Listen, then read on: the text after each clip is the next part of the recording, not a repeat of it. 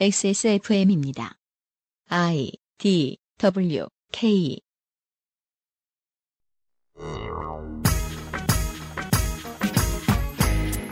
2017년 5월 두 번째 주말에 그것은 알기 싫다. 이달의 기획 새 정부의 바란다로 꾸며드립니다. 서기호 법률사무소의 서기호 대표 변호사와 함께 법원의 고질적인 문제점들을 들어보고 새 정부가 할 수 있는 일들을 고민해 보겠습니다.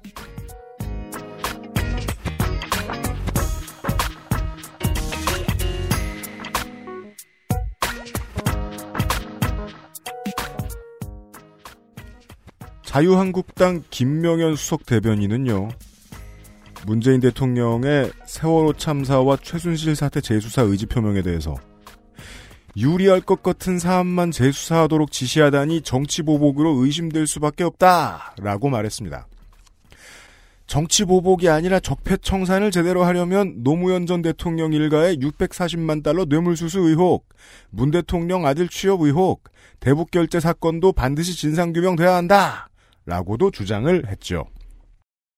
자유한국당의 원대로 수사가 이루어진다면 허위사실 유포죄로 처벌받을 사람들이 좀 있기 때문에 그거야말로 심각한 정치보복이 될 겁니다. 새로운 상품을 내놓지 못하고 북풍이나 10년 전 정권 얘기 같은 것만 물고 늘어지는 걸 보면 정치적 유불리 계산이 잘 안 된다는 문제 말고도 자유한국당은 트렌드를 너무 못 쫓아간다는 단점도 함께 드러내고 있는 것처럼 보입니다. 이제까진 티가 잘 안 난 게 그동안은 트렌드를 선도할 수 있는 위치에 있었거든요. 그리고 그러한 여론 공작도 잘 할 줄 아는 능력자들은 이제 거의 다 다른 정당으로 가버려서 일손도 부족할 겁니다. 공화당계 정당들이 미워 보일 때도 많지만 그렇다고 능력 없어 보인 적은 드물죠. 결국 정치인에게 능력이라는 거는 돈과 쪽수에 수렴하는 게 맞나 봅니다.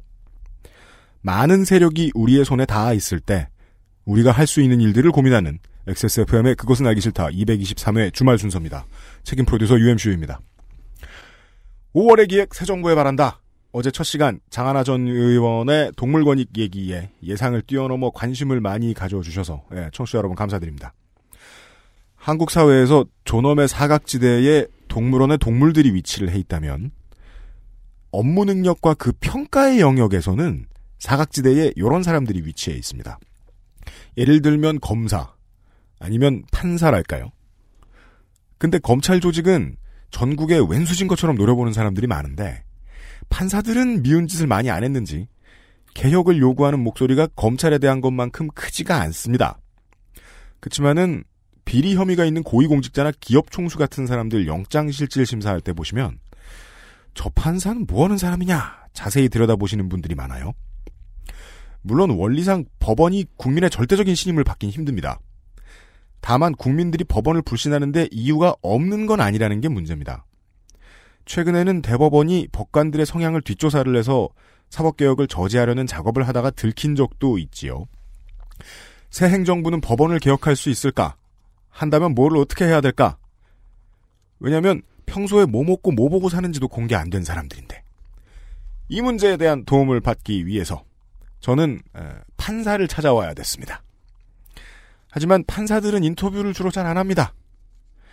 특히나 자기 직장 얘기는 거의 절대 안 합니다. 그러면 판사 출신 변호사를 찾아와야 되는데 그 사람들은 주로 김앤장 같은 데 있습니다. 정관 예우를 받아야 돼요.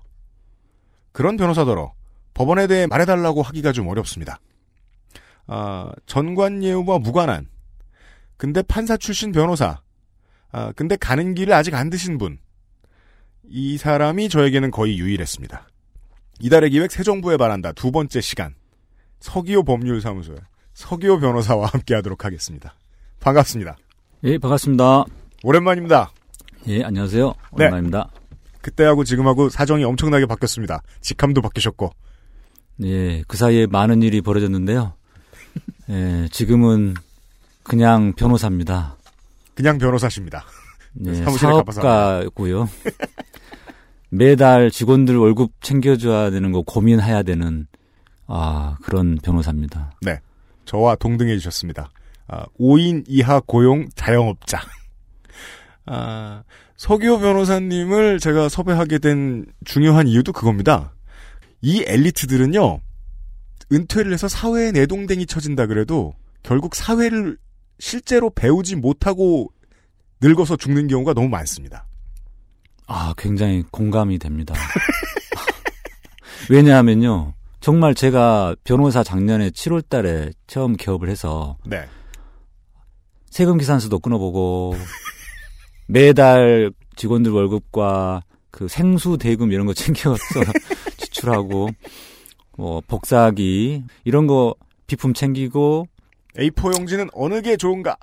그리고 A4 용지에 배, 베이지 않도록 일할 수 있는 방법은 뭔가 손에 의뢰인 그러니까 흔히 말하는 이제 우리 고객이죠. 네. 고객을 잘 섬기는 방법이 무엇일까? 음. 아, 고객들과 대화 이런 거 잘 들어줘야 되고 이런 거 하다 보니까 네. 이제서야 세상의 물정을 알게 된 것 같아요. 그렇습니다. 돈 버는 게 얼마나 힘든 건지. 네. 예, 돈이 땅을 파도 안 나오더라고요.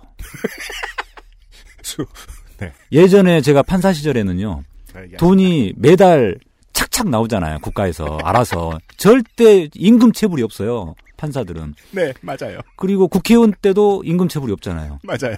근데 변호사 하다 보니까요. 이 돈이 안 들어오면 이게 진짜 애가 타고 이 조마조마하고 사는 게 사는 게 아니더라고요. 아, 이런 경험을 해보니까 이게 얼마나 평상시에 인간 관계를 잘 해야 되는지, 얼마나 착하게 살아야 되는지, 이게 네. 딱 느껴지고, 하여튼 정말 세상 물정 이제서야 알게 됐, 알기 조금씩 시작하는 것 같고요. 피디님 말씀하신 대로 네. 앞으로 10년 더 제가 일을 해도 네. 어, 이미 몇십 년 동안 그렇게 세상 물정 박박 기면서 살아오셨던 어, 일반 국민들에 비했을 때잘 네. 모를 것 같아요. 저는 네. 아직도 고생 더 많이 해봐야 된다고 생각합니다. 이 거친 세상을 살아가면서 법원에서 이런 판결 저런 판결을 받아서 운명이 바뀌어야 하는 사람들은 얼마나 조마조마하겠는가를 판사를 해본 사람들이 겪기가 상당히 어렵다는 말씀입니다. 바로 그거죠. 제가 판사 시절에는 월급 착착 나오니까 돈 신경 안 썼죠. 그냥 직장 잘릴 일이 없다고 생각을 했었죠. 사실상 나중에 알고 보니까 잘렸지만은. 어, 아우 레어해. 네. 그리고 제가 판결하는 거에 대해서 억울하면 항소하면 되지 않냐 이렇게 생각을 솔직히 했어요. 그때는 책임이 안 지는 책임을 안 지는 거죠. 제가. 그죠. 그런데 변호사 하다 보니까 음. 당장 제가 맡은 사건의 의뢰인이 예를 들어서 판결이 졌어요. 네. 그러면은 당장 저한테 직접적으로 항의가 들어옵니다. 아, 예. 저 스스로도 굉장히 괴로워요. 네. 그러니까 결과에 대해서 결론에 대해서 직접적인 그 압박감이 음, 음. 오는데 그러니까 사실은 판사들이 자기 일처럼 생각하고 그 판결 하나하나에 그렇게 압박감을 가지면서 신경을 쓴다면 네. 얼마나 그 공정한 판결들이 잘 나오겠습니까? 그런데 현실은 그렇지가 않습니다. 네. 판사 입장에서는 한 사건만 처리하는 게 아니라 매달 여러 사건을 처리하고 또 그 사건들이 나의 일이 아니고 남의 일이거든요. 그 의뢰인들 당사자들을 네. 직접 만나보지를 못하게 돼 있어요. 그죠. 오로지 법정에서만 만나게 돼 있고 음. 그것도 짧은 뭐 3분, 5분 안에 음. 그 사람들 이야기를 들어야 되고 판단할 수 있는 그 어떤 근거가 좀 제한되어 있, 있는 거죠. 네. 그러다 보니까 변호사 돼서 이렇게 느끼는 것과 판사 됐을 때 그 느낌이 너무 거의 180도 다릅니다. 음. 그래서 아 역시 변호사를 먼저 해보고 나서 한 10년 정도 지, 뒤에 그 중에서 좀 훌륭한 괜찮은 사람들이 판사로 들어가는 이런 제도가 바뀌어야 되지 않겠는가라는 생각을 정말 뼈저리게 하는데요. 아, 내가 변호사 생활을 먼저 하고 판사가 됐다면 정말 열심히 판결을 더 열심히 했을 텐데 하는 아쉬움이 좀 있습니다. 뭐야, 깜짝이야. 방송 왜 이렇게 잘하시는 거예요? 계속 그 신세 한탄 하실 줄 알았더니 주제를 시작하시네요? 아. 아, 아, 이런 주제로 오늘 진행하려고 하신 거예요? 칼을 갈아 오셨네. 아. 아니, 제도에 대한 이 의제를 얘기해 주셨잖아요. 예, 음. 지금 벌써부터 첫 번째 그러면 제안이 신세한탄 나왔어요. 이야기 잠깐 할게요. 왜요? 제, 제도 얘기 먼저 하면 안 돼요? 제도 이야기부터 하면 뭐 먼저 재미없, 저- 재미없을 것. 같아가지고. 네, 네. 왜냐면요, 네. 제가 한 가지 억울한 게 있어요. 뭡니까? 어, 많은 분들이 이제 뭐 판사하다가 국회의원 하다가 이제 변호사 됐, 됐으니까 음. 이제 돈 많이 벌겠네? 이렇게 생각을 하시는 음. 분들이 있어요. 꽃길만 걸었으니까. 그렇죠.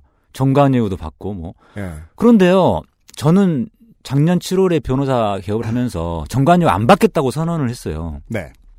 그래서 사무장도 안 두었습니다. 저 변호사도 고용 변호사도 없이 네. 오로지 저 혼자 사무실을 열었어요. 저 사무실은 수임료 얘기하려고 그러면 대표하고 통화하셔야 됩니다. 어, 왜냐하면 흔히 말하는 전관 출신 변호사들이 이제 개업을 하면은 네. 사무장을 두고 직원 한두 명에 이제 고용 변호사 한두 명 이렇게 하면은 이제 기본 세팅이 됩니다. 네. 그러면은 소위 말하는 돈 많이 되는 사건들이 많이 와요. 네. 그러니까 전관 출신이니까 음. 저 사람한테 맡기면 좋은 결과 나오겠지. 반드시 이기겠지. 전관 출신이니까 법원이나 검찰 쪽에 힘을 써가지고 음. 어, 좀 더 특혜 받는 재판을 받을 수 있겠지? 뭐 이런 거죠. 음. 특히 이제 퇴직한 지 바로 1년. 네. 예, 그때가 딱 굉장히 싱싱할 때잖아요. 아 그런 네. 겁니까? 싱싱할 때. 어, 그런데 네. 저는 이제 그러기 싫, 싫더라고요. 음, 음. 어, 왜냐하면 그런 사건, 그런 것을 바라보고 오는 사건들은 대부분 어떤 사건이냐면 네. 아주 나쁜 범죄를 저질렀는데 예, 법원의 선처를 구하는 음. 음, 죄는 인정하되 구속은 면허하게 달라 이런 거. 음. 아 피고가 정말 나쁜 놈인데 그 사람을 변호해야 할 때. 그렇죠. 예를 들면 박근혜 전 피고인을 아, 아. 아, 박근혜 피고인을 변호해야 현될 때. 피고인이요. 네. 아, 현 피고인이군요. 네. 참. 예, 전 피의자, 현 네. 피고인. 아, 아 예를 박근혜 들어서- 대통령을 변호해야 할 때처럼. 음. 그럴 때는 돈을 많이 받을 수 있죠. 아 네. 하지만 이게 사는 게 사는 게 아니거든요. 자, 자존감이 확 무너지는 거죠. 어, 어, 예. 내가 이러려고 변호사 됐나? 뭐.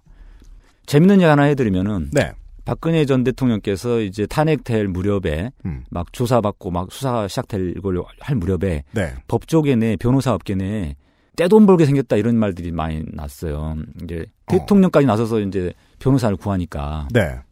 근데 변호사 업계 내 소위 실력도 좀 있고 네. 에, 약간 성향도 보수 쪽이고 이런 음. 분들한테 네. 이제 제안이 들어왔을 거 아니에요, 여러분들한테. 그죠. 예. 근데 그분들한테 수임료를 좀 적게 주는 쪽으로 이야기가 됐다는 거예요, 제안이.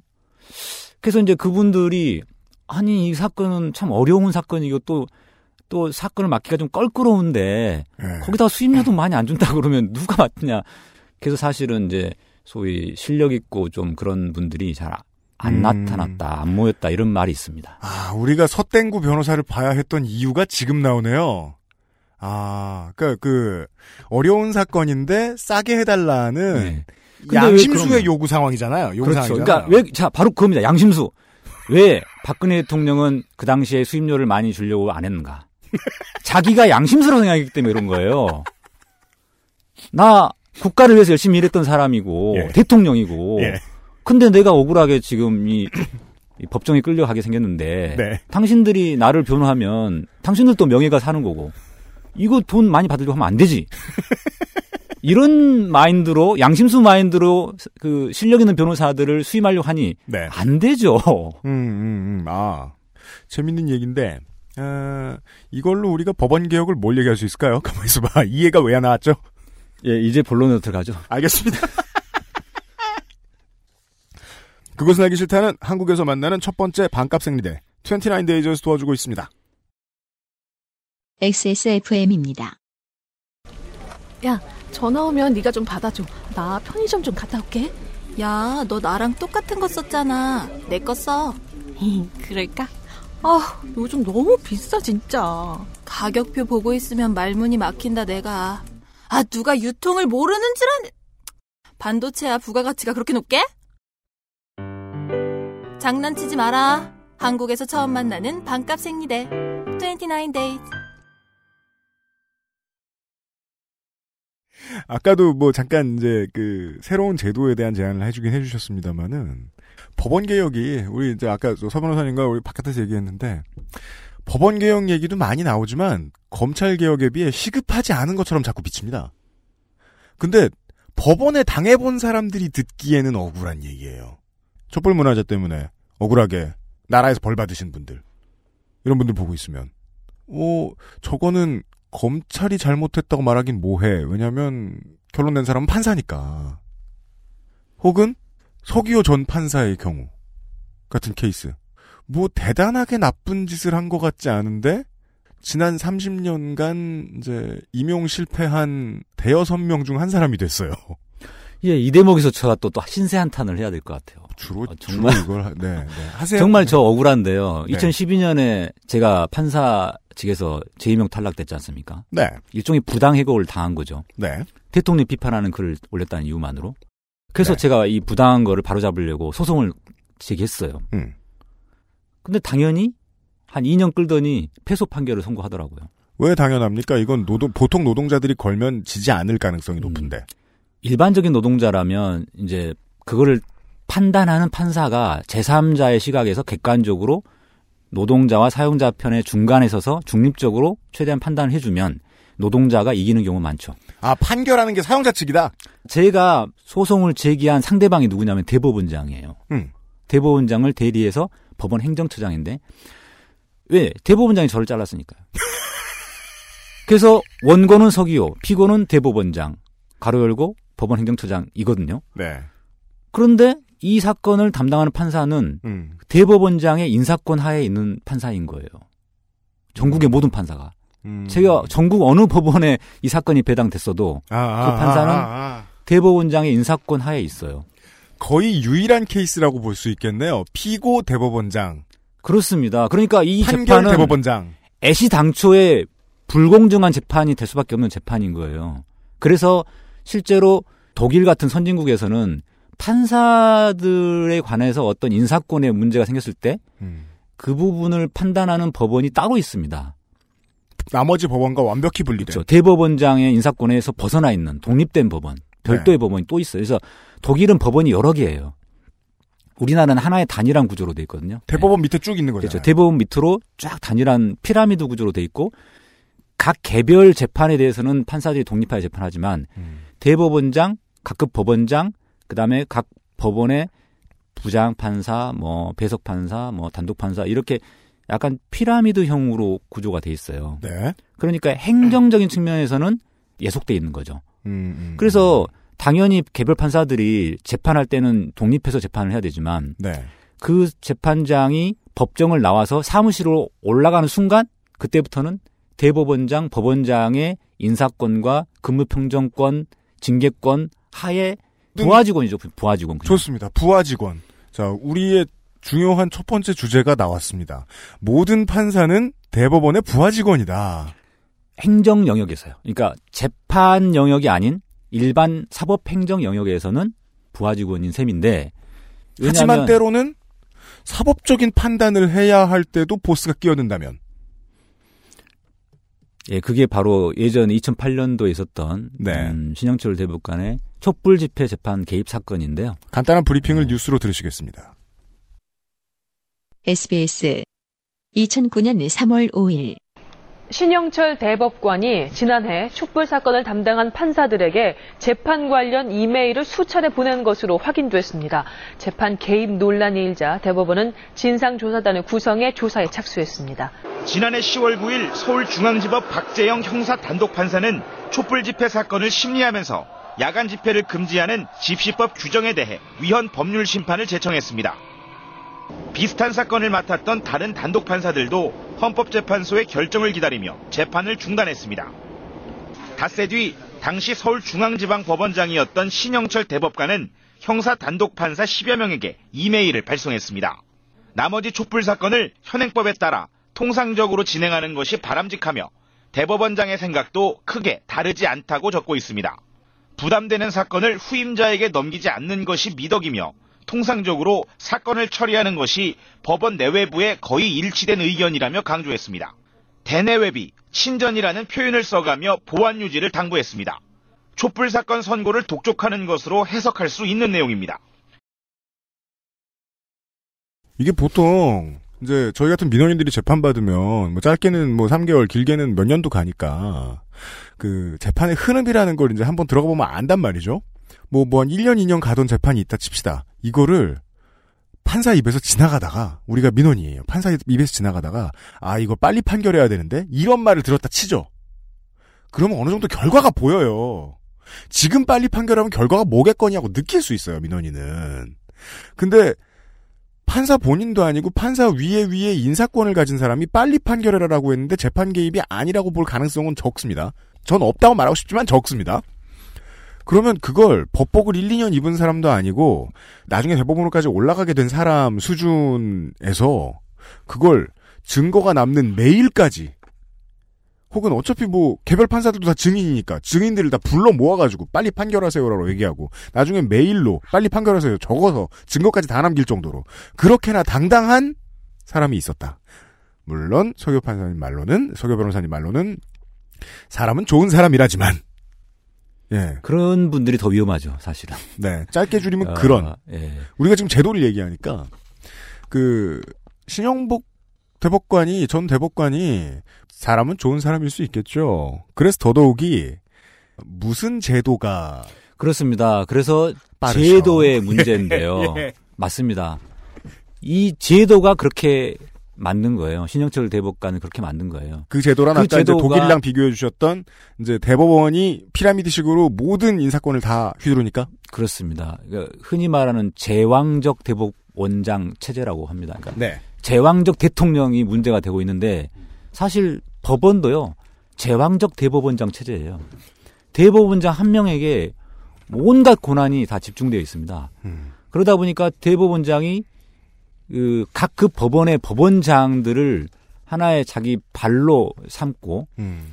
그 다음에 행정처라고 하는 곳이 일종의 참모 조직 같은 겁니다. 네. 아, 대통령으로 치면은 이제 뭐 청와대 비서실 뭐 이런 역할을 하는 조직인데요. 네. 이 법원 행정처라는 조직을 가지고 각급 법원장들을 휘어잡아 가지고 오다를 내리는 거죠. 근데 아, 오다 주는 곳인 거예요. 이 대법원장은 아주 그 드러내놓고 오다 내리진 않아요. 뭐라 그래요? 예, 예. 오늘 날씨가 좋구나 식입니까? 재판 잘 하도록 잘 관, 관리 감독하세요. 이런 거죠. 각 법원 판사들이 재판 잘 하도록 관리 감독 잘 하세요. 판사는 평상시에 위에서 보기에 관리와 감독의 대상이라고 여겨져야 하나요? 예를 들면 그러니까 거기서 관리 감독의 의미는 어떤 판사가 사건을 처리를 다른 판사들은 한 달에 한 30건씩 하는데 어떤 판사는 한 10건밖에 안 한다. 음. 그러면 그 판사는 놀고 있는 거니까 그 판사에 대해서 관리 감독 잘 하세요. 이런 아. 의미입니다. 아, 일 더 줘라. 아, 일을 더 열심히 하게 해라. 일을 더 열심히 하게 해라. 그러니까 일을- 얼핏 보면은 국민들을 위해서 좋은 것 같잖아요. 네. 판사가 놀지 않고 열심히 일하게 되면 국민들은 좋은 거죠. 그런데요. 예. 겉으로 보기에는 이제 국민을 위한 것 같은데 그런 차원에서 관리 감독하라고 하는 것 같은데 음. 사실은 그게 각 개별 판사들에게 압박으로 작용한다는 거죠. 무슨 일을 열심히 하라는 건지에 대한 메시지가 번역이 돼서 들어오나 보군요. 일선 판사들한테는. 음, 뭐 그런 것도 있고요. 이제 예를 들어서 한 달에 30건을 처리하는 것이 과연 반드시 그 바람직한 것인가? 예를 들면 어떤 재판이 신속한 게 빨리 선고하는 게 중요한 게 아니라 어떤 어떤 재판 같은 경우는 1년, 2년이 넘어가더라도 심도 깊게 음. 충실하게 재판하는 게 더 중요할 수 있잖아요. 네.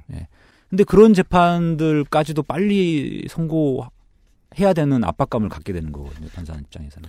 이거는 지난 정부 때 일선 형사들이 경찰 조직의 일선 형사들이 불만을 토로하던 부분이잖아요. 범인 많이 잡아오라고 시키는 윗선. 비슷한 겁니다. 예. 그래서 어떤 처리 건수라는 그 하나의 그 정량화되어 있는 숫자를 가지고 이렇게 관리 감독의 어떤 기준을 삼아버리면 거. 음.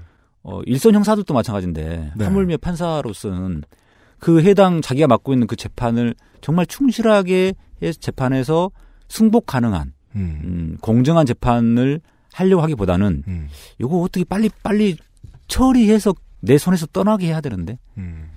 그래서 사건이 해결해야 될 대상이 아니라 처리해야 될 대상이 돼버리는 거예요.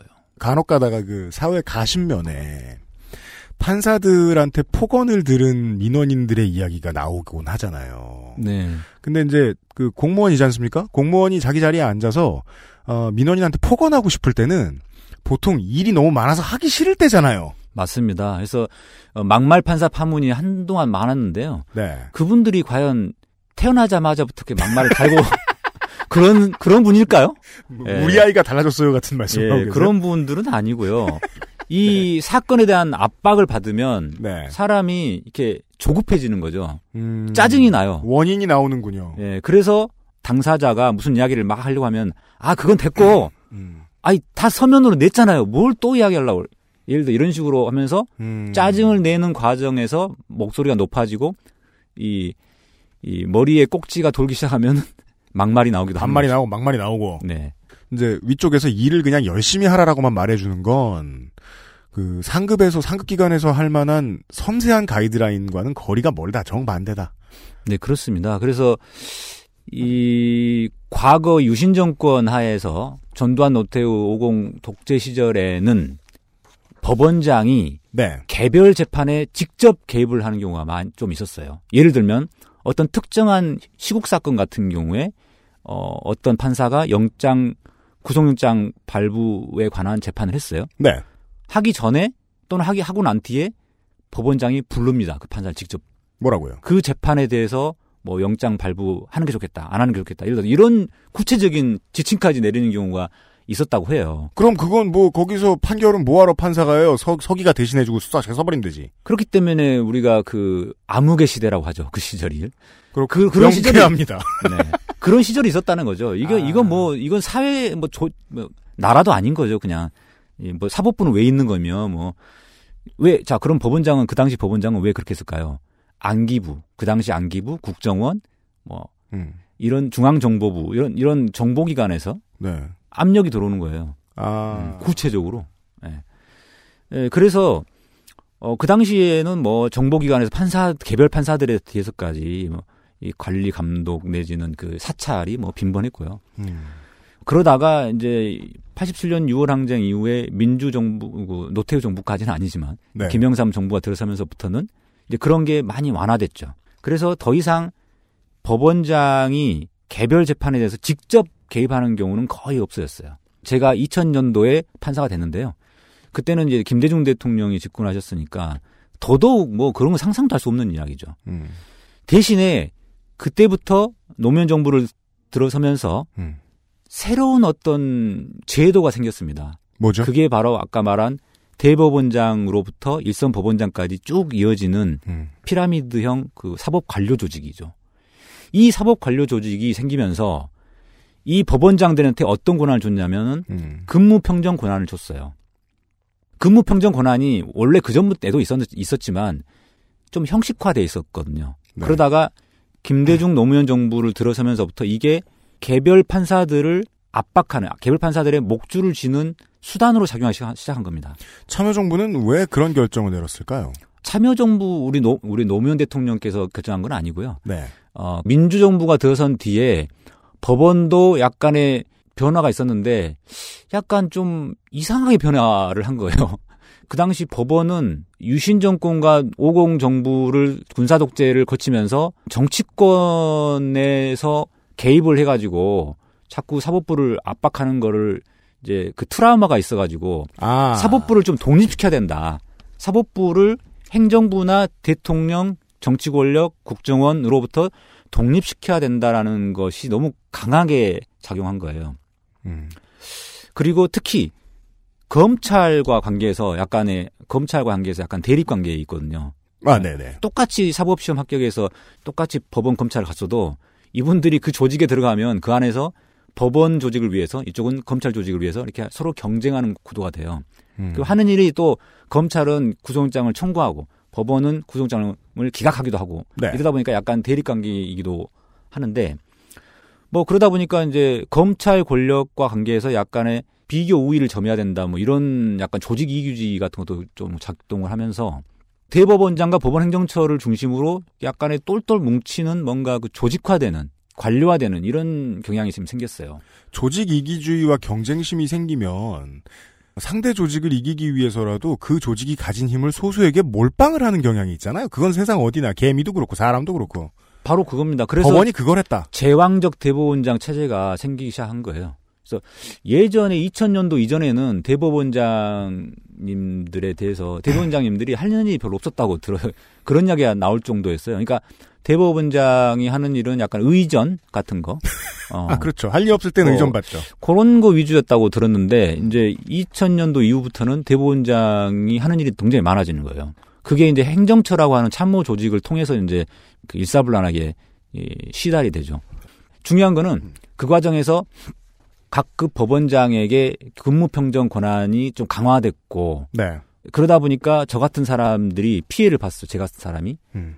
왜냐하면 제가 처음에 판사가 됐을 때는 그 근무 평정이라는 게 별게 아니었어요. 그냥 형식적인 거였거든요. 네. 그리고 10년이 지나면 자동으로 연임이 되는 거였어요. 음. 그런데 어느 날 갑자기 저보고 10년 동안 근무 평정 해본 결과 당신은 어, 하가 다섯 개고 그러니까 하위 2%에 해당되니까 나가라. 음. 10년 후에 나가라는 거예요. 10년 음. 됐을 때. 그래서 아니 그 전에 한 번도 그런 거에 대해서 저한테 이야기해 본 적, 준 적도 없고, 네. 그 매년 근무 평정을 매겼을 때 그것을 저한테 확인시켜 준 적도 없고, 음. 그래서 나는 이유를 제기할 기회도 없었고, 음. 그리고 제가 왜 오- 다섯 번 하를 받았느냐? 2009년도에 신영철 대법관 사태 때 제가 나섰거든요. 모난돌이 정맞으니까 가만히 조용히 있어라라고 우리 어머니께서 말씀하셨는데 음흠. 저는 어머니 말씀 안 듣고 나선 거예요. 맞습니다. 이거 부당하다고 네. 생각하니까 재판 개입이다 이거. 네. 그래서 나서 가지고 각급 판사회의도 제가 막 조직하고 이 게시판에 글도 올리면서 신영철 대법관 사퇴하라 이렇게 어? 글도 네. 올렸단 말이에요. 음. 그러니까 당연히 저는 찍혔죠 그때부터. 그렇죠. 그때부터 하를 세 번 연속 받은 겁니다. 음흠. 그러면 누가 봐도 이것은 보복성 하잖아요. 음. 보복성 근무 평정이잖아요. 네. 근데 이것에 대해서 이의 제기할 기회도 안 주고 음. 또 2012년에 그 이명박 대통령 시절에 그때 각하 빅엿 글 예? 대통령 비판하는 글을 올렸다고 해가지고 그걸 이후로 사실은 그걸 이후로 재임명 탈락시켰으면서 네. 내세운 핑계는 근무평정 결과가 안 좋다 음. 이런 거였죠. 재밌는 거는 네. 제가 그 일을 당하고 나니까 음. 일선 판사들이 더 법원장님들한테 매이는 거예요, 묶이는 거예요. 네, 어, 본보기로 서기호, 한 명. 예, 서기호 판사처럼 잘리지 않으려면 나 엄청 일 열심히 해야 되겠네. 음. 법원장님 말씀 잘 들어야겠네. 네. 대법원장, 법원장님 말씀 거역하면 근무평정 하줄 거 아니냐. 이해했습니다. 일벌백계 되었다. 예. 예, 제가 그래서 사법 관료주의를 확립하는데 더 굳건히 하는데 기여를 했죠. 결과적으로. 원래 최초의 내부 고발자는 에, 희생을 당함으로써 관료 조직의 딱딱함을 더 공고하게 만들죠. 그, 그러니까 물론 아주 소수시겠습니다만은 어떤 판사는 왜 권력의 눈치를 보는 것 같을까에 대한 해석을 그 한국 법원이 그동안 경험해왔던 데에서 누적당한 DNA 같은 것을 설명해 주심으로써 얘기를 해 주셨습니다.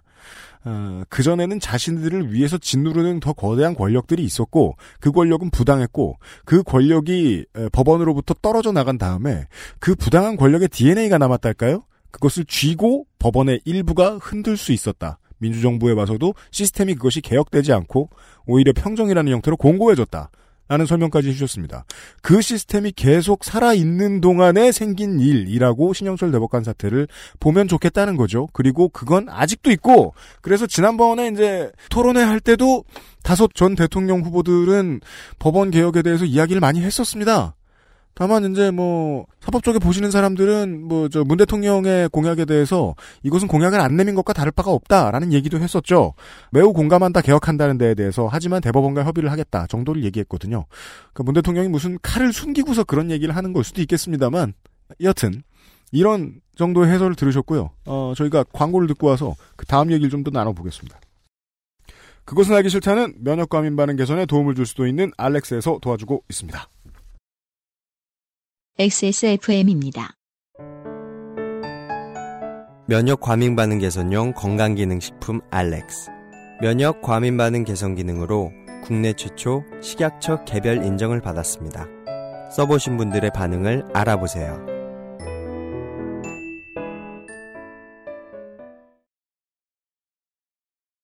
JTBC 2017년 3월 7일 사법부 자체의 예, 보수화에 대한 우려의 목소리가 법원 안팎에서 계속 이어지고 있죠. 네, 그래서 일선 판사들을 중심으로 일을 바꿔보려는 움직임이 이어졌고요. 네. 최근에는 이 법원 최대 규모의 연구 모임이 이 법원 개혁과 관련한 세미나를 또 열 예정이었는데요. 네. 법원 행정처가 이를 제한하려 했다는 의혹이 나와서 또 논란이 되고 있습니다. 법원엔 현직 판사 500명이 가입한 국제인권법연구회란 모임이 있습니다. 일선 판사들부터 고위 법관까지 많은 판사들이 가입해 있습니다. 연구회는 오는 25일 서울의 한 대학과 공동 세미나를 열어 전국 법관 2,900명을 상대로 한 설문조사 결과를 발표할 예정이었습니다. 주요 내용은 관료화된 법원 체제의 개혁, 대법원장 권력의 분산, 법관 독립성 보장 등에 관한 겁니다. 설문은 양승태 대법원장에게도 보내졌고 적극적으로 응답한 판사 수도 500명이 넘습니다. 그런데 이런 움직임을 감지한 대법원이 해당 행사를 주관한 연구의 조직과 행사를 축소하려 했다는 의혹이 제기됐습니다. 법원 행정처 고위 관계자가 설문조사 결과가 많이 알려지지 않도록 연구회를 움직여달라고 지시했던 겁니다. 지시에 반발한 해당 판사는 사직하려 했지만 행정처 소속 판사들이 나서 만류하며 일선 법원으로 돌아가는 것으로 정리됐습니다. 이에 대해 대법원은 연구회 활동에 대해 축소 지시를 내린 적이 없고 해당 판사는 개인 사정으로 행정처 근무를 취소했다고 했습니다. 알고 보니까 블랙리스트가 있다더라. 판사들에 대한 블랙리스트가 있다더라. 예. 그런 이야기까지 나왔고 그 컴퓨터 블랙리스트가 저장된 컴퓨터의 기록을 삭제해 버렸다는 이야기까지 나온 거예요. 음. 남들 하는 거 다 하네요. 네. 어, 이, 근데 이거는 공용 전자 기록 손상죄라고 어, 공무원들이 사용하는 그 공식적인 업무 컴퓨터에 저장된 기록을 삭제해 버리는 거는 이거는 형사 범죄거든요. 그러니까 이게 사실 판사들이 있는 조직에서 이렇게 걸리기 쉬운 범죄를 저지르고 있다는 게 윗선에서 이해가 잘 안 되네요. 그런데 이런 일이 가능한 이유가 뭐냐면요. 걸리 걸리지 않거든요. 이유를 설명해 자, 주시겠습니까? 컴퓨터의 기록을 삭제해버렸다. 자, 네. 법원 행정처의 기록을 삭제해버렸다. 음. 그러면 그것을 수사를 누가 하겠습니까? 만약에. 아, 영장 법원에서 발부해야 되는군요. 예, 검찰이 일단 수사를 해야 되는데 그 다음에 발부는 법원이 사는 거고. 그러니까 너를 너를 수사하게 영장을 발부해 주세요라고 검찰이 신청해야 되는 거군요. 그렇죠. 그런데 버- 검찰의 흔히 이제 상층부, 네. 법무부, 뭐 대검, 여기 상층부와 음. 법원 행정처라고 하는 그 상층부끼리는 서로 통하는 조직이거든요. 아, 일선 검사가 만약에 정말 바보 같고 정의로운 검사가 있어. 그럼 그 친구 뭐가지도 안전하지 않네요. 그럼요. 그 일선 검사가 함부로 못하죠 그런 거. 예. 아하. 그리고 각 법원의 구속영장 발부를 담당하는 그 판사들을 아무나 안 뽑아요 또. 그래요? 왜요? 그런 음. 사법행정 음. 권력에 저항하지 않을 만한 좀 순한 판사들을 주로 어, 배치를 하죠. 자, 지금 몇 가지 문제들이 나왔습니다. 법원은 스스로를, 스스로가 수사당할 것을 정해줄 권한이 있다. 그리고 법원은 그 영장을 심사하는 데다가 예스맨을 꽂을 인사권이 있다. 이런 문제들을 지적해 주셨습니다. 예. 그래서 저 같은 판사, 제가 판사 시절에요. 네. 저 같은 사람한테는 절대 구속영장 발부 업무를 안 맡기더라고요. 청취자 여러분, 원래 그 정치를 한 번이라도 해본 분들은 저런 식의 레토릭을 씁니다. 본능적으로. 이해하시고요. 여튼, 예, 어, 인사권, 그리고 법원만 가지고 있는 고유한 권한 때문에 수사당하지 않을 능력. 두 가지를 지적해 주셨습니다. 그래서 예. 어 각급 법원의 네. 일선 법원의 판사들 재판을 실제로 담당하는 판사들의 권한을 많이 강화시키는 게 중요하죠. 그러니까 일종의 견제 권력을 키우는 겁니다. 아랫사람이 또 세져라. 예. 그래서 각 법원의 판사회의 대표들을 소집을 해서 전국 법원 대표, 전국 법관 대표 회의를 만들고 예를, 들- 예를 들면요. 그 전국 법관 대표 회의의 그 구성원들도 하나의 그 사법 행정에 참여를 시킨다든지 음. 이렇게 하는 거죠. 그들은 뭐 쉽게 설명하면 어떤 존재들입니까? 노조인가요? 시- 일종의 노조라고 할 수도 있어요. 왜냐하면 실제 서유럽에서는요 판사 노조란 게 있다고 합니다. 네. 그러면 노조가 뭡니까? 노조란 건 실제 노동을 하는 사람들이잖아요. 음. 그러면 법원에서 노동하는 사람은 뭐냐면 재판 업무를 담당하는 지- 죽어라고 재판 업무만 하는 판결 노동자. 예, 판결 노동자 이분들이 노동 판사 노조의 구성원이 될 수 있는 사람들이죠. 실현 가능성은 참 낮, 낮습니다만은 어, 어쨌든 굉장히 의미 있는 움직임인 건 사실입니다. 왜냐하면 한 번도 역사상 우리나라 사법부 역사상 이런 움직임이 조직적으로 벌어진 적은 없어요. 네. 듣기엔 로맨틱합니다. 왜냐면은, 그, 저도 이제, 뭐, 이번 출구조사 결과가 나왔을 때부터 바뀔 새 세상에 대해서 청취자 여러분들 그렇고 많은 얘기를 하셨을 텐데, 제가 이제 친구들하고 나눈 얘기 중에 가장 인상적인 건 그거였거든요. 경찰로 좀 만들어졌으면 좋겠다. 일선에 이제 그 밑에 있는, 가장 밑에 있는 순경들까지. 그래서, 경찰 노조가 파업할 때, 아, 저쪽에도 경찰, 이쪽에도 경찰이 집회 막는 것도 경찰, 집회하는 것도 경찰 붙고 있다가 비번 바뀌면 위치 바꿔가지고 공수하자. 판사도 조직화할 수 있었으면 좋겠네요. 일선 판사들도. 예. 그런 제안까지 들었습니다. 아, 광고 한 번 더 듣죠. 그것은 알기 싫다는 건강한 라이프 스타일 파트너, 아임닭에서 도와주고 있습니다. XSFM입니다. 이 대리 맨날 살 뺀다면서 점심에 웬 소세지야? 에이, 과장님. 이건 기름지고 짠 마트 소세지가 아니고요. 아임닭 닭가슴살 소세지예요. 어, 이것도 닭가슴살이야? 한 입에 먹기 편하게 생겼네? 아이 참, 과장님. 아임닭 큐브잖아요. 국내산 현미가 들어가서 정말 부드럽고 다이어트에 딱이라고요. 질리지도 않고 먹기도 간편해서 요즘 다이어트 하는 사람들은 다 이거 먹어요. 닭가슴살을 가장 맛있고 간편하게 먹는 법 프리미엄 safe food 아임닭 돌아왔습니다. 광고 속의 이대리는 과장님에게 왜 이렇게 잘 개길까요? 아마도 노동권이 잘 보존되어 있는 직책에 있을 겁니다. 아, 서교 법률사무소의 서교 대표 변호사와 함께 에, 법원이 나아갈 방향에 대한 힌트만 여쭙고 있습니다. 처음에 잠깐 하셨던 얘기를 조금만 더 설명해 주십시오. 일반인이 생각할 때는요, 내가 그 자식을 키웁니다. 얘가 사법연수원에 들어갔습니다. 그럼 나오자마자 판사했으면 좋겠는데 변호사를 몇 년을 한 다음에 판사를 하는 제도가 있었으면 좋겠다고 하셨죠 방금. 네네. 이게 무슨 뜻입니까?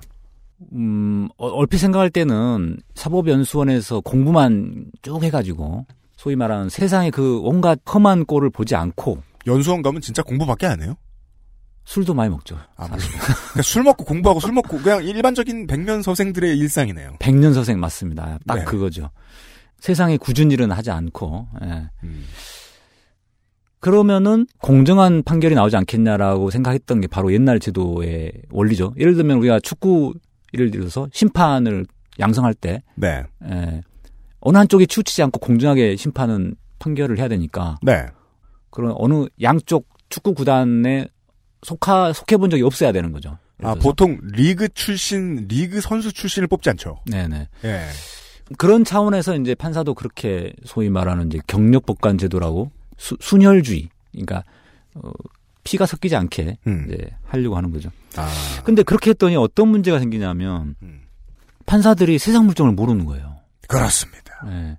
예를 들어서 어떤 분이 어, 합의서에 한 10개 항목이 걸친 합의서에 음. 서명을 했어요. 어. 피고나 아. 뭐 송사 걸린 사람이. 더 쉽게 이야기를 하죠. 자, 1억 원을 지급한다라는 약소금 공정증서에 서명을 했어요. 네. 뭐, 더, 더 쉽게 하면은 뭐, 차용증 같은 거요. 네, 이거 재밌겠다. 예. 그러면 당연히, 아니, 1억 원을 빌렸고, 그러니까 네. 차용증은 작성해줬겠지. 네. 라는 게 우리가 이성적이고 함적인 사람이라면 그렇게 음. 생각할 거 아니겠습니까? 네. 그런데 세상 물정이 그렇게 돌아갑니까? 아, 살다 아니에요? 보면, 네. 뭐, 여러 가지 사정 때문에 음.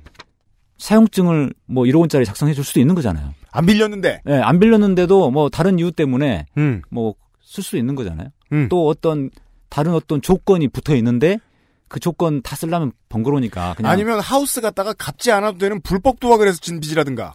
뭐 더 쉽게 말하면 그런 것도 있을 수 있죠. 네. 그런 저간의 사정들이 있을 수 있는데 그거에 대해서는 음. 판사들이 볼 때는 알 바 아니다. 이해가 안 되는 거예요. 아니 아. 나 나같이 이성적이고 함적인 사람의 관점에서 보면 예. 거기에 당신이 그게 갚을 의무가 없으면 왜 거기다 서명했어요? 네. 그러면 서명을 거부해야 되면 되, 거부하면 되잖아요. 이렇게 생각하는 거죠. 이게 우리가 그것이 알고 싶다에 나오는 그 아주 일반적인 얘기 아니에요. 16년이 지난 뒤에 진범이 잡힌 다음에 다시 물어보니까 오랫동안 억울하게 갇혀있던 사람이 수사 강, 강요당했다고. 자백 강압당했다고. 그렇죠. 최근에 뭐 재심이라는 영화에서 보듯이 예. 판사들의 머릿속에서는 자기가 죄를 짓지 않았는데 가짜로 자백한다는 게 이해할 수 없는 거예요. 차용증에 사인은 왜 하셨어요? 네. 그래서 자백했다 그러면 아니 당신이 죄를 인정하니까 자백했겠지. 이런 식으로 판단을 하는 거거든요. 최근에 제가 피고인이라는 그 드라마 있죠. 네네네. 네. 그 드라마 재밌게 봤는데요. 네. 그것도 참 너무 황당한 이야기 아닙니까? 어떻게 검사가 사람 자기 가족을 죽여요?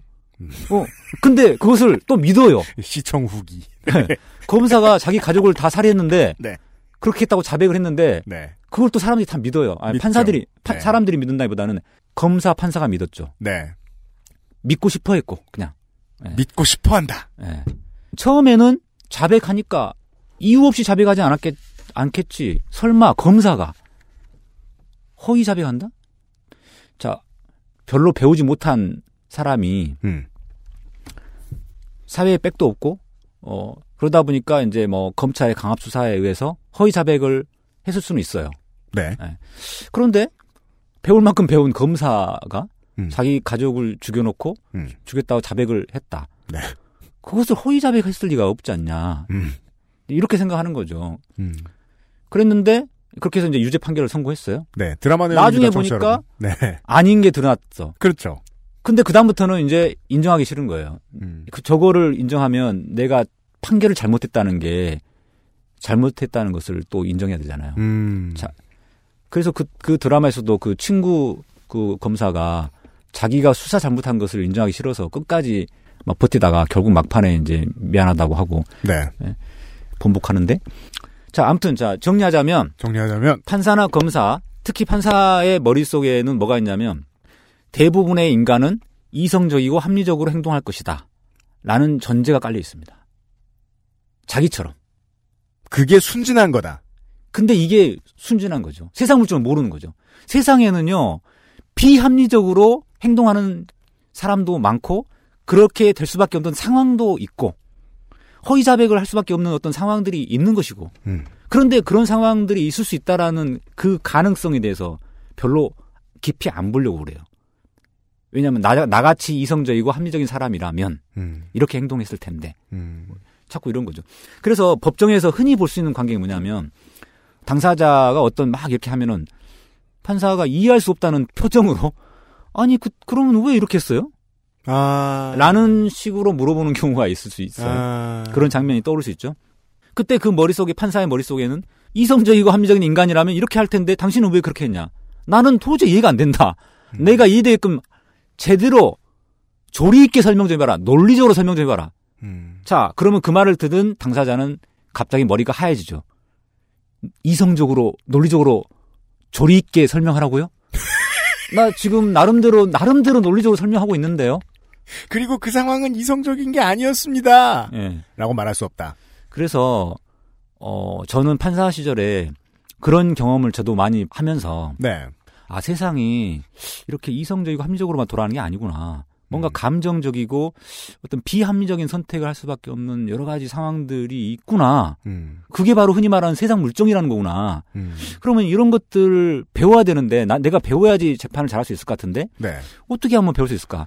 판사가 그런 것들을 직접 경험할 수가 없잖아요. 네. 그러니까 저는 이제 책을 통해서 여러 가지 심리학을 공부한다든지 뭐 해가지고 음, 음. 간접적으로 막, 어, 배워보고, 배워보려고 노력했는데, 쉽지는 않으셨다? 쉽지 않죠. 그런, 그래서, 그래서 네. 변호사를 하면서 세상 물정을 배우지 않고서 생수 비용 어. 결제를 고민해 보기 전까지. 예. 그냥 그런 거 안 하고 바로 공부만 해가지고 판사가 되면 어떤 뭐 순혈주의는 유지될 수 있겠지만은 인간사의 그 복잡하고 단안한 그런 감정의 그 흐름이나 뭐 이런 비합리적인 이런 어, 상황들 이런 것들에 대해서 이해가 좀 부족할 수밖에 없는 상황이 되는 거예요. 그러니까 재판이 논리적으로는 될지 몰라도 인간적인 재판이 안 되는 거죠. 다시 제가 이해가 맞게 했는지 좀 한번 보죠. 세상은 비합리 투성이지 않습니까? 네. 다만 못해 별거 아닌 뭐 우리 집 케이블 TV 새로 드릴 때 그거 저 판촉하러 나오신 분이 내민 계약서에 사인을 할 때도 우리가 약관을 잘못 읽었다가 덤탱이 쓸 수 있습니다. 나는 3년이라고 약, 약정 3년이라고 생각하고 4년 살았는데 알고 보니까 5년이었다든가. 물론 그런 싼 값을 가지고 법정에 가진 않습니다. 그리고 물론 책임은 사인한 저한테 있죠. 그리고 법정에 가면 더 큰일이죠? 법정에 가서 큰일인데 내가 그때 무슨 잘못을 왜 저질렀는가를 판사가 이렇게 쓱 물어볼 때 아까 말씀하신 대로 그럼 그때 왜 그랬어요? 라고 물어봤을 때 머릿속엔 이런 게 껴있는 거죠. 이게 왜 비합리적이냐면 그 당시에 연인이 무슨 잘못을 했는데 그걸 감춰주느라. 내 아들 딸이 뭘 잘못했는데 그걸 감춰주느라. 뭐 사장이나 뭐 노동자였다 칩시다. 우리 회사의 주식이 떨어지는데 그 문제를 덮느라. 뭔 말을 다 하고 싶은데 세상을 다 끌어들일 수 없잖아요. 나에 대한 재판이니까. 그 고민들이 막 오고 가고 있는 사이에 피고는 그렇게 머릿속이 복잡하고 판사는 아 집에 일찍 가야 되는 대로 생각이 끝날 수도 있다는 거 아닙니까? 맞습니다. 피디님 진짜 이야기 들어보니까요. 정말 저보다 세상을 더 많이 사, 사셨네요. 세상 물정을 정말 구체적으로 잘 아시네요. 사람이 한국에서 음악을 해야 됩니다. 바로 그러한 복잡 단안한 인간사의 네. 세상 물정을 판사는 다 깊이 헤아리지를 못해요. 이것을 커버할 수 있는 제도를 말씀하신 그 제도를 다루고 있는 그렇게 실제로 하고 있는 국가들이 있습니까?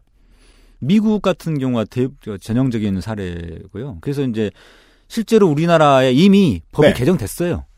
개정돼가지고 아, 예. 어 2025년 경쯤 되면은 10년 이상의 법조 경력, 음. 그러니까 변호사를 한 10년 정도 해야만 판사로 임용될 수 있어요. 아. 그런데 그 전 단계까지 과도기를 거쳐야 되니까 음. 지금은 3년 정도 지나야만 판사가 될 수 있고 네. 또뭐 1, 2년 지나면 그다음부터는 5년 지나야 판사가 될 수 있고 네. 뭐 이런 식으로 3년, 5년, 7년 과도기를 거쳐서 네. 그 무렵에 가면은 10년이라는 제한이 이제 확고하게 예, 음. 확 설정이 됩니다. 네. 그래서 특히 제가 이제 변호사를 해보니까 예. 이제 더 심각성을 느끼는 거예요. 네. 어. 그래서 저는 의뢰인을 직접 상대하니까 그 의뢰인으로부터 그 복잡 단어는 아까 말한 그 연인의 잘못을 숨겨주기 위해서 뭐 음. 아이의 잘못을 숨겨주기 위해서 음. 이런 참 에, 그런 사정들이 있었는데 음. 그 사정들을 제가 법정에 가서 대신 대변해서 이야기하면 음. 판사는 이해를 못하는 거예요. 그렇다고 제가 아니 저희 쪽 의뢰인이 진실을 말하는 사람이고요. 너무 우, 저희가 억울합니다. 음. 이야기하면은 판사들은 그러니까 억울하면은 증거를 대세요. 아니 저 저도 증거를 대긴 됐거든요.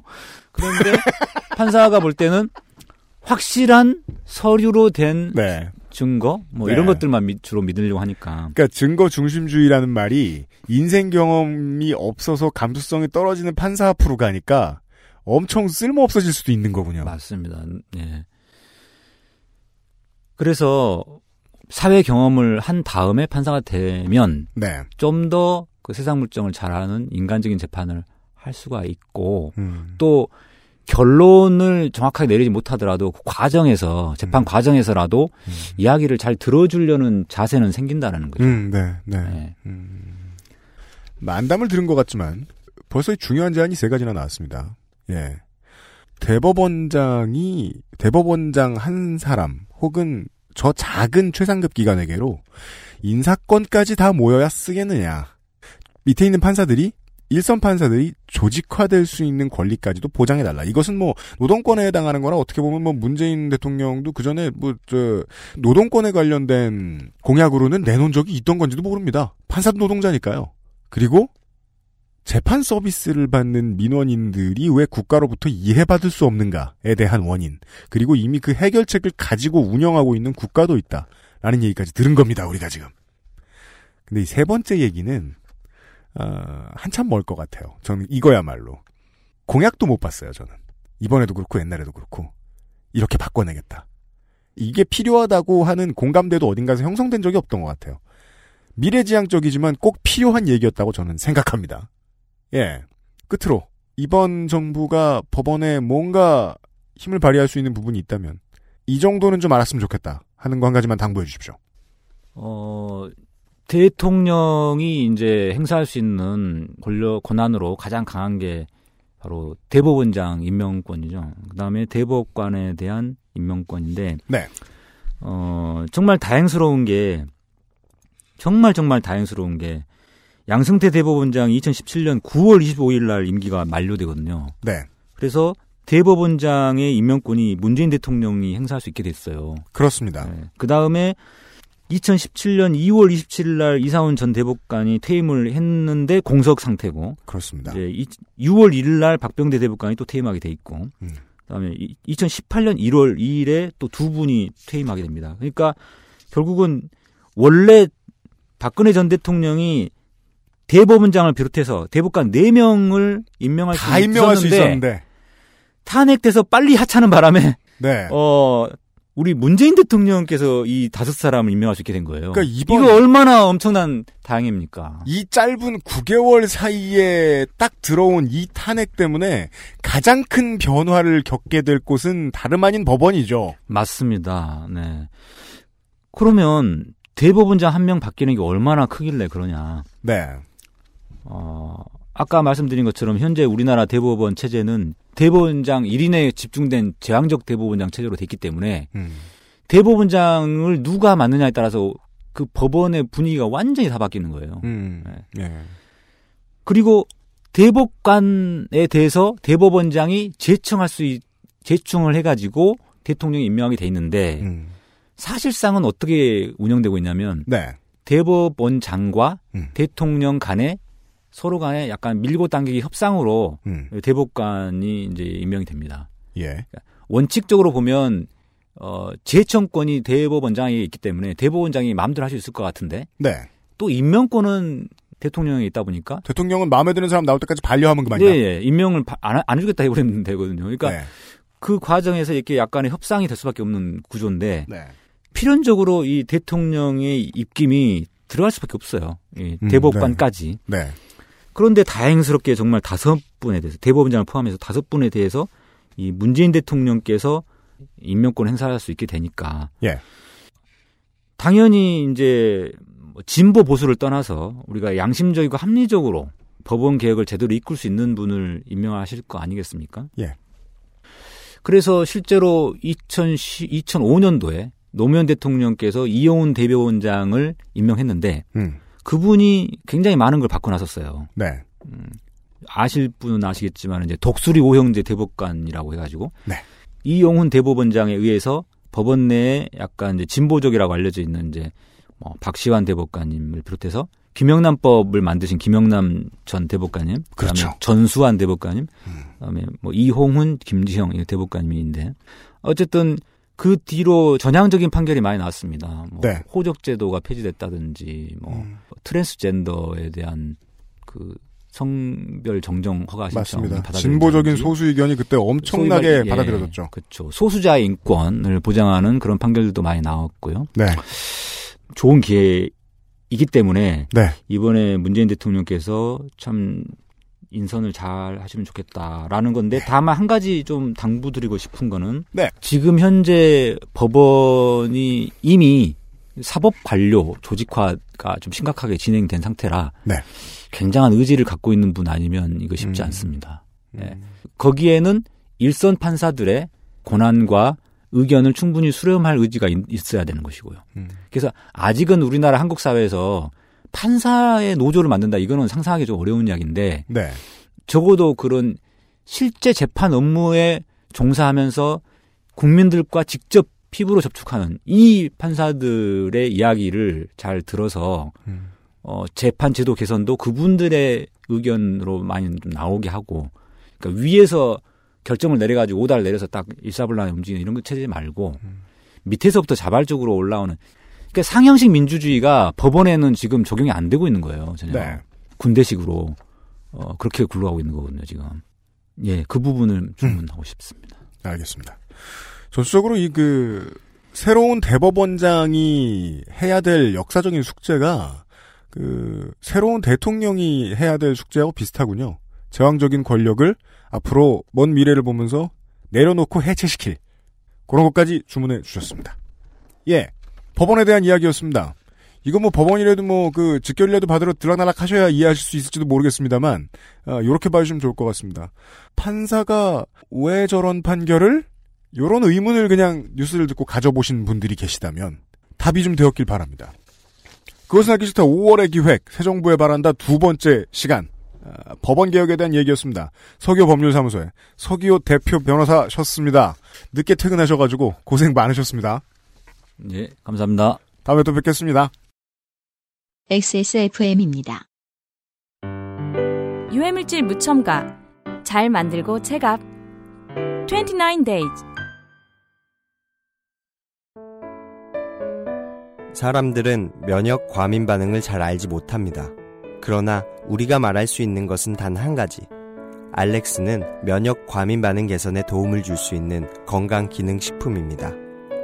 혹시 광고를 듣고 계시는 본인이 면역 과민 반응이라고 생각하신다면 알렉스가 당신에게 도움이 되어 드릴 수 있다는 말이죠. 비싸서 안 사시겠다고요? 그럼 당신이 지금까지 그것 때문에 쓴 비용이 얼마인지 계산해 보세요. 닭가슴살의 비린내와 퍽퍽함이 공포스러웠다면 프리미엄 safe food 아임닭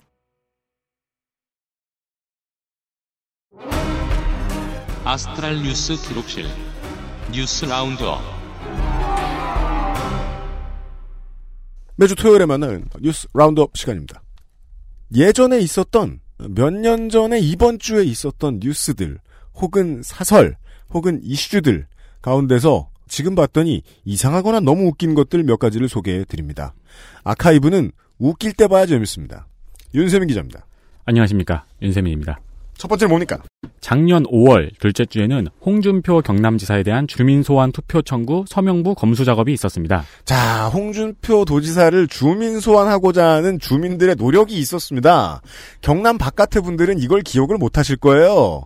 경남의 일부 시민단체들은 그때 홍강가 했었습니다. 네. 그리고 지금도 이런 생각을 할 수 있죠. 이게 성공했으면 얘기가 많이 달랐을 거예요. 음. 자유한국당에 누가 나가든 네. 혹은 뭐 이런 생각 가장 많이 하는 분은 누굴까요? 뭐 김지태 의원? 혹은 뭐 피닉스 뭐 이럴 수 있잖아요. 네. 역사가 바뀌었을지도 몰라요. 성공했으면. 그 당시 진주의료원 폐지 및 의무급식 중단 같은 건에서 행정기관의 의견 수렴이나 주민 공청 같은 절차를 전혀 거치지 않았다는 게 주요 이유였는데요. 뭐 화난 거죠. 그러니까 그 주민 소환 절차라는 게 대단하지가 않다는 거죠. 네. 주민을 화나게 하면 소환할 수 있다. 근데 4개월 뒤인 9월 경남 선관위가 투표 각하 결정을 내리면서 무산되었습니다. 다만 투표 청구가 진행되는 동안에 이 당시 새누리당 지지자 등으로 구성된 박종훈 경남 교육감 주민 소환 추진 본부라는 게 갑자기 발족을 해요. 음흠. 네. 박종훈 교육감은 진보 성향으로 구분이 되죠. 그렇습니다. 그러니까 이른바 맞불 서명 운동을 벌인 겁니다. 서명에 서명으로 맞섰어요. 작년에 맞불이 유행했었습니다. 여기서 허위 서명이 발견됩니다. 그렇습니다. 이게 선거법 위반이거든요. 매우 그렇습니다. 네. 선관위 조사를 넘어서서 경찰의 수사까지 진행이 되다 말고 그 맞불 서명 운동 단체는 갑자기 소환 중단을 선언하면서 꼬리를 내립니다. 그죠. 워프는 실패할 수 있습니다. 이렇게. 네. 그리고 이제 그때까지 받아준 서명을 자체적으로 폐기해 버립니다. 짱이죠. 네. 이거 참 조명 많이 됐으면 재밌었을 사건인데 말이에요. 일부 언론의 주장에 따르면 홍준표 당시 도지사의 측근이 이 허위 서명을 주도했다고까지 하는데 네. 결국 추후 수사는 이쪽 허위 서명이 아니라 주민소환 청구인 측 서명부에 대해 역으로 허위 서명 수사를 해버려요. 네. 경남 도지사 그 주민소환 청구인 쪽에 이쪽에도 허위 서명이 있다라는 얘기를 이미 수사받고 있던 쪽에서 흘리지 않았으면 이런 수사를 할 리가 없거든요. 네. 보복성 수사 같은 게 이루어집니다. 심지어 경남 경찰청에 의해서. 그래서 경찰이 시민 6명을 구속 불구속 입건하면서 과잉 짜맞추기 수사로 논란이 되었습니다. 그렇습니다. 이런 사건이 작년 5월에 있었습니다. 이때 저는 이것을 들여다보면서 홍준표 전 후보의 이게 제2의 전성기 같은 거였죠. 지난번 지난번 총선에서 어, 동대문에서 저희가 말씀드렸죠. 어, 자기 지역구에서 져놓고 거기는 야당 강세라고 말하던 음. 동대문에서 져놓고 경남에 내려갔을 때 에, 이때만 해도 홍준표가 다시 돌아올 것이다라는 생각은 거의 못했는데 돌아와서 그동안 억울했던 것을 다 경남에 쏟아 부었잖아요. 네. 그게 또 잘 돼요 또? 잘 됐다는 건 본인의 의도대로 잘 됐죠. 의원도 폐업하고, 네. 예, 무상급식도 싸우고, 음, 그 과정에서 이제 주민들이 들고 일어나면서 아 이제는 홍준표 지사의 두 번째 전성기도 끝났나 보다 했는데 이걸 자기 정치력으로 또 피해내죠. 처음에 당 대표가 됐을 때의 홍준표 의원만 하더라도 이 정도로 정치적으로 맷집이 있다는 생각은 안 들었는데 음. 정치적으로 이제 이번 대선에서 보여진 홍준표 도지사의 그 캐릭터 맞습니다. 예. 그 반사왕 네. 그 캐릭터는 예전에는 없었고 그 경남 도지사 시절에 너무 많이 키워졌다는 생각이 드는 거예요. 그 다른 지역에 관심이 없는 서울이나 경기도 쪽 주민들의 입장에서는 음. 슈레딩거의 고양이가 부활해서 나타난 그런 느낌이었어요. 네, 그래서 그러니까, 그러니까 경남에 내려갔으니까 사실 살았는지 죽었는지 모르고 있었는데, 네. 네, 갑자기 부활해서 나타나가지고 세상의 모든 이슈를 휩쓸어 버렸죠. 이게 왜 이러냐면 국회의원은 실제로는 우리 국회의원들도 늘 얘기해요. 민심을 알고자 하지 않으면 전혀 모르고 살 수 있다. 네, 예. 왜냐면 국회 안에서 밥 먹고 음, 그냥 저 민원 들어오는 기업인 만나고 이러면 끝이거든요. 그 여당 의원들은. 그리고 검사는 당연히 민심을 모르고 삽니다. 네, 평생 검사, 평생 국회의원이었잖아요. 대중 운동과의 싸움, 이것이 이제 보수 정치인의 중요한 숙명이라고 보면, 그건 홍 지사는 경남에서 다 배웠다. 라고 느껴지는 거예요. 네. 그 기록들이 예전에 많이 남아 있었습니다. 그 중에 하나를 소개해 드렸습니다. 주민 소환을 도지사가 막는 법. 그렇습니다. 예. 한편으로는 이 맞불 서명 운동을 하시던 분들이 소환 중단을 선언했잖아요. 네. 약간 강철이 연금술사에서 음. 인체 연성을 하다가 들키니까 연성을 중단하고 그동안 연성을 위해 준비했던 걸 모두 다 황급히 지우는 그런 장면이 상상이 되네요. 아, 연성되던 아이 불쌍해요. 그 다음은 뭡니까? 2015년입니다. 네. 2015년 5월 둘째 주에는 반기문 마라톤 대회 신청이 완료되었습니다. 이게 이름이 멋지죠? 반기문 마라톤 대회라 그러면 두 가지가 일단 안 맞습니다. 반기문이 혼자 마라톤을 하면 그냥 반기문 마라톤인데 네. 어, 대회는 혼자 하면 치를 수 없잖아요. 반기문 없는 반기문 마라톤 대회죠. 네, 그렇습니다. 이 마라톤 대회는 2015년이 무려 아홉 번째였습니다. 제 9회였습니다. 네. 참가 신청자는 8,657명이었고요. 대단하죠? 네. 풀코스 42.195km죠. 풀코스는 493명, 하프 코스는 1,779명, 10km는 2,647명, 그리고 건강 달리기는 3,738명이었습니다. 대단합니다. 이때부터 대한육상연맹으로부터 공인도 받았습니다. 네. 충북 음성군에서 열렸고요. 네. 또한 2015년 5월 12일 미디어팬의 보도에 따르면은 반기문 테마주가 반 총장 방한을 앞두고 급등했다고 합니다. 그렇습니다. 한편 이 반기문 마라톤 대회는 네. 어, 2015년에서 지금으로 갑자기 점프를 해보면 네. 반기문 씨가 대선에 출마할 경우 명칭이 선거법을 위반할 수도 있었어요. 음. 그렇기 때문에 2017년도부터는 마라톤 대회를 비롯한 음. 이 반기문 관련 테마 사업의 명칭을 모두 바꿔야 한다는 우려가 있었습니다. 네. 근데 2017년 2월 2일 기사를 보니 음. 대선 불출마 선언으로 올해에도 그 이름 그대로 진행할 수 있다는 기세가 있습니다. 올해는 과연 할까요? 아 그래서요 이번 달 28일 그 덕분에 이제 네. 마라토너들은 올해에도 반기문 마라톤 대회 출마 그 출전을 하실 수가 있습니다. 네. 어 그래서 이번 달 28일에 네. 제 10일에 반기문 마라톤 대회가 열릴 예정입니다. 네. 참가 신청은 5월 12일 7시니까 어, 진짜 하는구나. 네, 어, 어, 죄송합니다. 어제까지였습니다. 아, 마라토너 여러분 아쉽. 이게 뭘 얘기하는 거냐면, 반기문에 대한 정치 세력화, 그를 대통령으로 밀어주는 이 움직임. 이게 얼마나 조직적이지 못했으며 전문성이 없이 허상만 가지고 오랜 세월을 버텨왔느냐거든요. 음. 이 사람은 유엔 총장으로 어, 참여정부가 밀어줘서 유엔 총 유엔 총장이 되는 그 순간부터 충청도에 있는 일부 사람들에게 반인 반신 취급을 받기 시작해요. 네. 그러면서 절반 토템, 절반 정치인 정도의 위치를 차지해요.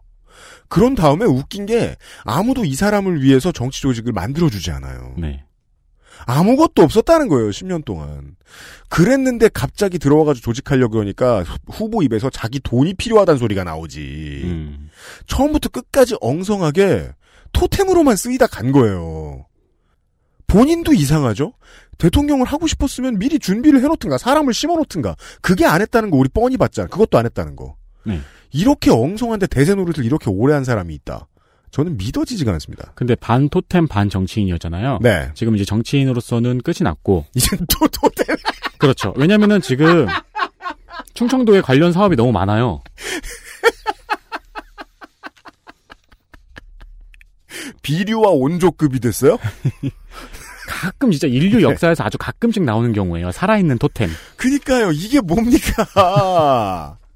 원래 이런 것도 이제는 그 저 뭐냐 저 선진국의 그 후진국에 대한 폭력이기도 하죠. 네. 살아있는 신종 고만 섬기라고 폭력이지만 권장은 해봅니다. 살아있는 신 고만 섬기자. 그쵸. 살아있는 생가도 다른 나라에 사례가 있을까요?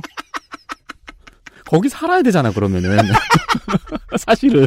그럼 그건 동물원이죠. 동물복지 영역에 해당하지 않나 싶습니다. 네. 아, 뉴스 라운드업 첫 시간이었습니다. 에디터 윤세민 기자가 수고했습니다. 네, 감사합니다.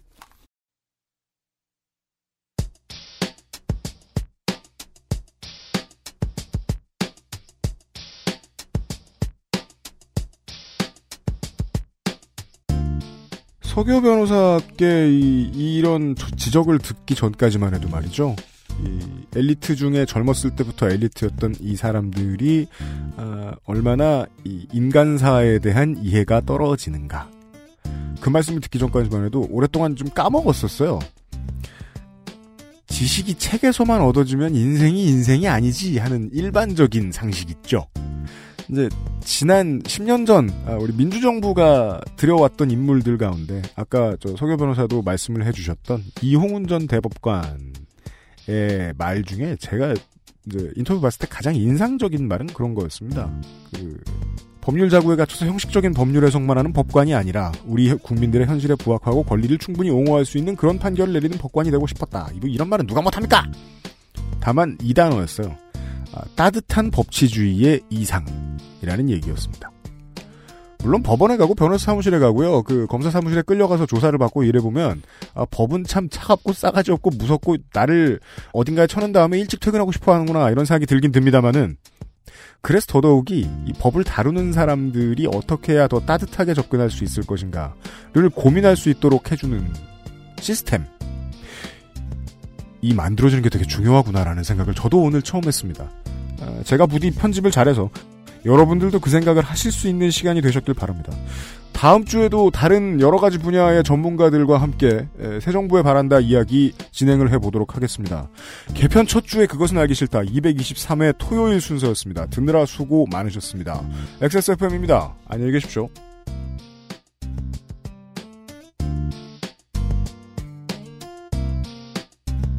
XSFM입니다. I D W K